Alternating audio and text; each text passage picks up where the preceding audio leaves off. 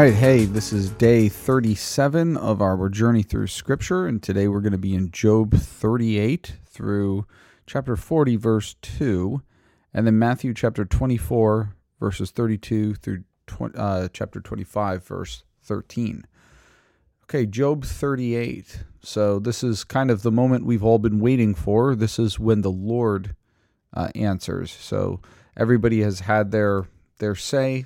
Uh, for many chapters, we've tried to track with what they are saying, and now God is going to chime in.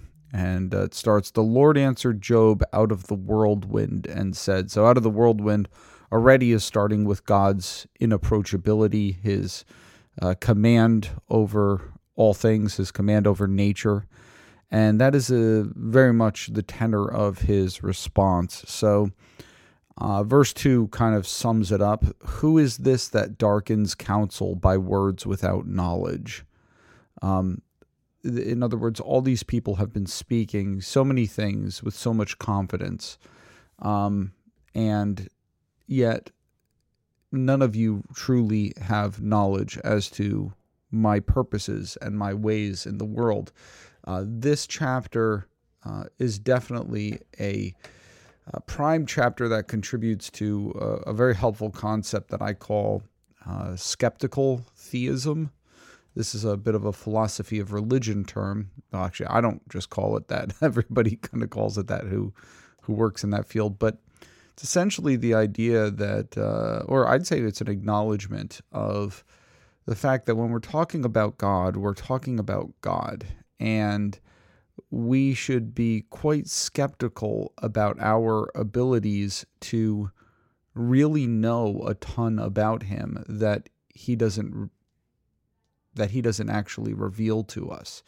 In other words, through speculation, through um, rumination, through through our our thinking and our conversations and everything, do we really comprehend the one who is above all things, the one who has created the entire universe and upholds it with the word of his power. How reasonable is it that we could really understand the myriad of reasons that he has for doing anything that he does in this world? Um, and so the way that God does this is he basically challenges Job on uh, questions that have to do with God's sovereign rule over the created order. So he begins in verse 4 Where were you when I laid the foundation of the earth? Tell me if you have understanding. And he goes on and on and on for, for, for two chapters. Um, uh, who is this? Where were you? Uh, where were you? And just to pick a few, when I when I laid laid the foundations of the earth, when I shut in the sea, have you ever commanded the morning? Uh, have you ever entered the recesses of the deep? Do you know the dwelling place of, of light and darkness?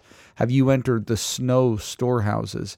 And he and he and he he piles on question after question, like two chapters of these questions, where it seems like kind of like okay, God, we get the point, we get the we get the point, but that kind of is the point.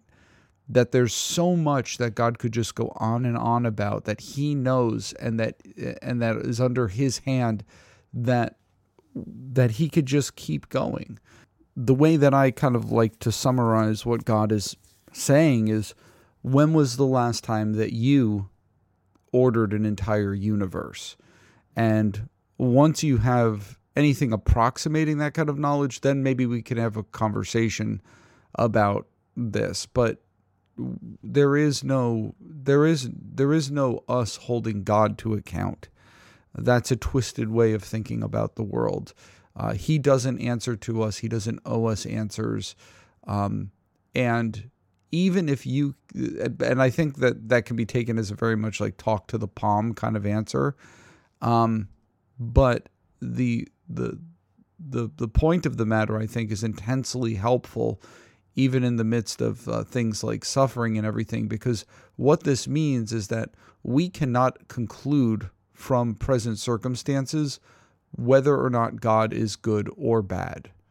Okay? What we know of him, we know because he's revealed it to us, not because I've looked at how's my life going? Is it going well? Well, God must be good and he must reward people, and I must be good. I must be on his side. And if it's going really lousy, well, God must not care about me, or I've um, clearly this is a referendum on my sin, right? All these things are not not totally irrelevant theological questions, but questions that we should not assume that we just have the wisdom to be able to answer with the kind of certainty that uh, Job's friends have been seeking and that we often seek.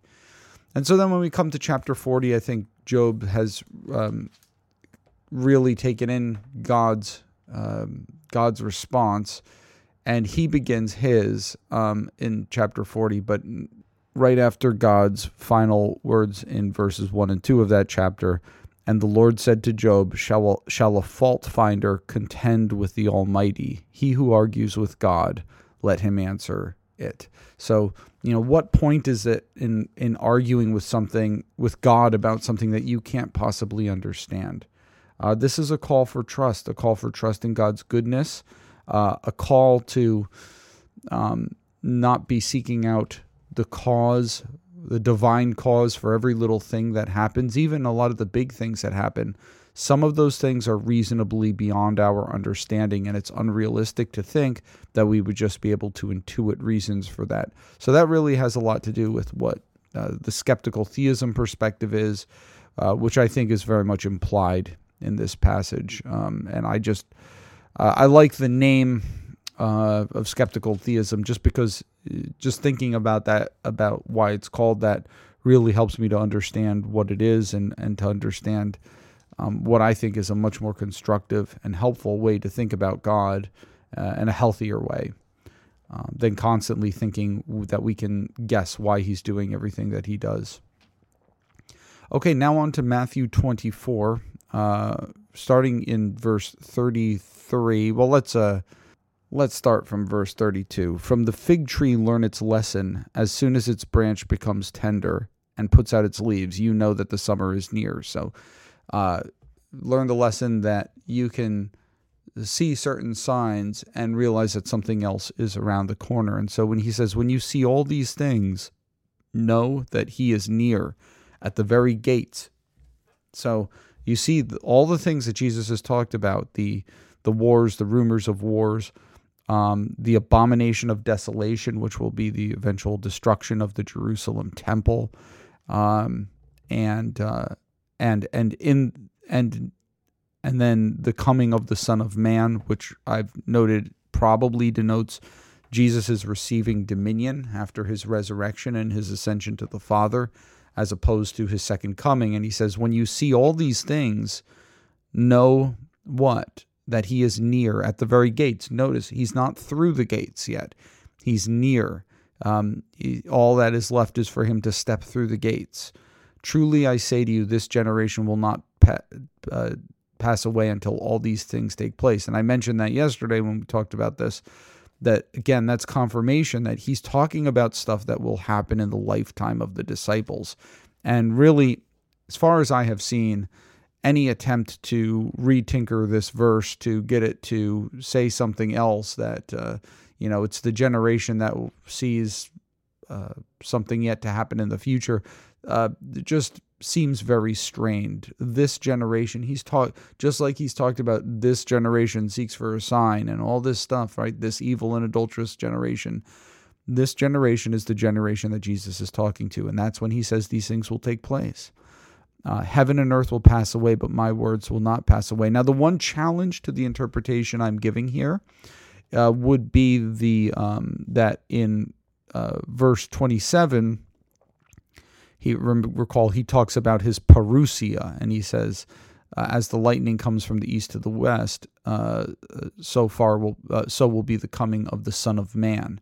and that I noted was his parousia, his full presence, as opposed to his coming on the clouds. To the two things that I think have to be held distinct from one another if you're going to read this chapter correctly.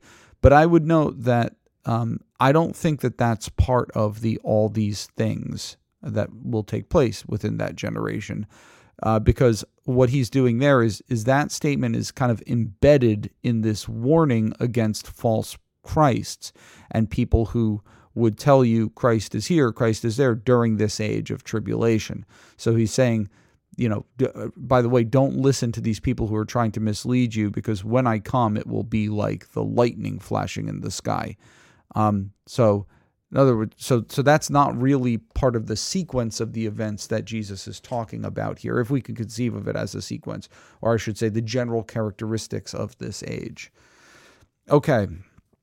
Uh, then Jesus goes on and makes a very uh, interesting statement that concerning the day and hour, no one knows, not even the angels of heaven, nor the Son, but the Father only. And this, of course, is a challenging verse uh, for those of us who who rightly and biblically believe in the in the full deity of Christ, the equality of Jesus with the Father, which, as we will see, is amply taught in the New Testament.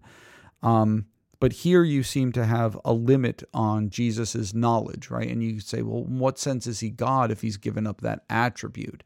And uh, typically, this is a bit of a head scratcher, and it would take a while to unpack it. But I think typically the way that uh, the Orthodox little o orthodox uh, theologians have answered this passage in light of the otherwise very clear teaching on the full divinity of Jesus is that um, there Jesus does possess two natures, right? He possesses a full divine nature and a full human nature, and it is with respect to his human nature that he lacks the knowledge of his return, and so uh, it's it's a matter of uh, it's a matter of not so much emptying himself of, of, of divine quality of divine qualities, but taking on something uh, that implies fleshly limitations, just like Jesus could not be everywhere in in the world, right? He couldn't be omnipresent like like God typically is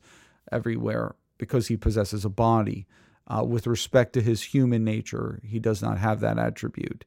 Um, so um, or I could maybe say does not exercise that attribute. But that's typically the way that's understood. Uh, but it does show Jesus' submission to the Father, that he is taking cues from the Father's will. That's not to say that his will is different and that his will, Jesus wants to do one thing, but the Father wants him to do another. But he is totally subordinate. The, the, the, the, the the Trinity, the Father, the Son, and the Spirit, have very distinct roles in the redemption of humanity. The Father sends, the Son comes, dies, and is raised, and then the Holy Spirit applies that message of salvation to our hearts and makes it effective in our lives. Um, something like that, right? That there's this economic working between like what they're doing. And here, the Father is kind of calling the redemptive historical shots uh, with the Son submitted to him. Um, and then he goes on uh, and and tells uh, several different parables having to do with being ready. Um, so he talks about the days of Noah and how that's going to be um, the same thing that we will see with the coming of the Son of Man. Um, that in those days they were eating and drinking, marrying and giving in marriage until the day when Noah entered the ark, and then they were taken unaware right? Because they weren't ready. So will be the coming of the Son of Man. Now, interestingly, so will be the coming of the Son of Man. That is not, again, that is not in Greek coming. That is the parousia of the Son of Man. So now he's talking about being ready for his second coming. Now he's on to that topic. Okay. And the same goes for earlier on in verse 37. Both of these are the parousia of the Son of Man, not the quote unquote coming of the Son of Man. Again, it's unfortunate that our Bible translations, a lot of them don't distinguish between these two because I think it would clear up a lot of confusion. But at any rate, uh, it talks about the this illustration of men working in a field, women grinding at a mill, uh, and the idea is stay awake. And then you have this uh, this comparison to the coming of the Son of Man as being like a thief in the night, right? And if you knew that it was coming, you would have prepared yourself for this. Um, so so therefore, you must also be ready for for the Son of Man is coming at an hour you do not expect. Um, and then he talks about what the faithful and wise servant does uh, while while he's waiting his master. He he does not um, he does not do things like the uh, saying my master is delayed, uh, beating his fellow servants, eating and drinking with drunkards. No, there's there's a sense in which we who await Jesus need to be mindful of well, there's a very good sense of it, right? We need to be mindful of how we spend our time, what we are doing, because of the imminent return of Jesus, that it can come um, at any time. Um, then at the beginning of chapter 5, we have a parable of the ten virgins, uh, which are um, uh, two, part of a wedding party, and their, their job is to meet the bridegroom who is coming. And five turn out to be foolish, five turn out to be wise. And uh, the, the foolish ones, uh, they all have lamps, right? And they're supposed to meet him with their lamps burning. That's part of this uh, apparently part of this ceremony that's being described, much more elaborate, kind of several day wedding sort of thing. And uh, the bridegroom is delayed, and they all become drowsy and fall asleep. But the and and when he comes, he comes, he surprises all of them, and those who were prepared and had oil. Um, are able to go out and meet him and to fulfill their, their role. But those who did not now are kind of panicking because he's here on the last minute. And so, um, and, and while they're trying to get their stuff in order, the bridegroom comes. Those who are ready went with him to the marriage feast, and then the door is shut, and uh, and and they and and they they cannot come into the wedding feast. And that, of course, is again another one of these these parables about urgency and not falling asleep and wakefulness that we can find a lot of interest maybe in these kind of end times ideas. What's it going to be like when Jesus comes back, or what's it going to be like?